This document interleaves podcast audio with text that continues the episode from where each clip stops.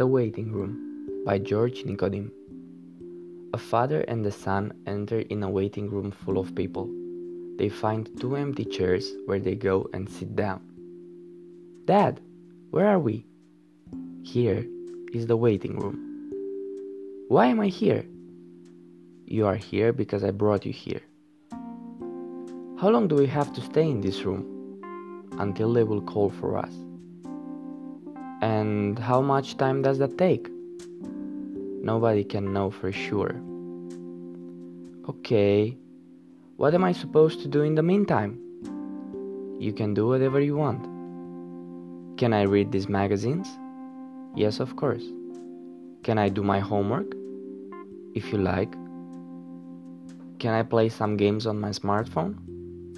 You can do everything you want as long as you don't disturb the other people and you don't leave the room. Hmm, now I have so many choices. I don't know what to choose. I also don't really like this room. Why do we have people who are forced to wait while standing? They are standing because they arrived late. Only the people who arrive early have the privilege of sitting on the chairs. And is that fair? Who invented this rule anyway? Can we bring enough chairs for everyone? As you can see, there is not enough space for everyone to sit comfortable here. Hmm, why is it so hot in here? The waiting room is artificially heated and we are not allowed to reduce the temperatures or to open the windows. People say it's bad for business.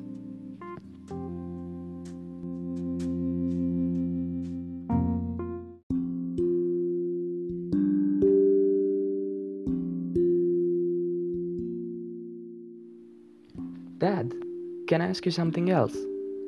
What is everybody else doing in the waiting room? Hmm, that's a complicated one. I guess most of them are just waiting. Wow, it seems like the most boring thing to do. I will never do it. Do they enjoy that? Mm, you're asking a lot of questions today, son. And uh, why is everybody bringing their children into the waiting room? Dad, why did you bring me here? Because normally they'll start out by calling for me and for the other adults. And when that happens, you and the other children that you see around will remain here. They say that we're not supposed to leave the waiting room empty. So it is our responsibility to bring people in. Hmm. This doesn't make much sense to me. What happens when you get out through the door? Is there another room? Nobody knows that, son. Some people think they have an idea, others disagree with them and come up with a different scenario, but in reality, nobody can tell for sure. There are so many problems in this room. Why don't we, the people here, work together to solve at least some of them? After all, we have nothing better to do since we are all waiting. Son, we cannot work together because people want different things. They wait here for different reasons, and not all of them dislike this place as much as you do. Also, we don't know each other. But we can talk to each other, right? I can go and talk with all of them. And maybe if we talk, maybe.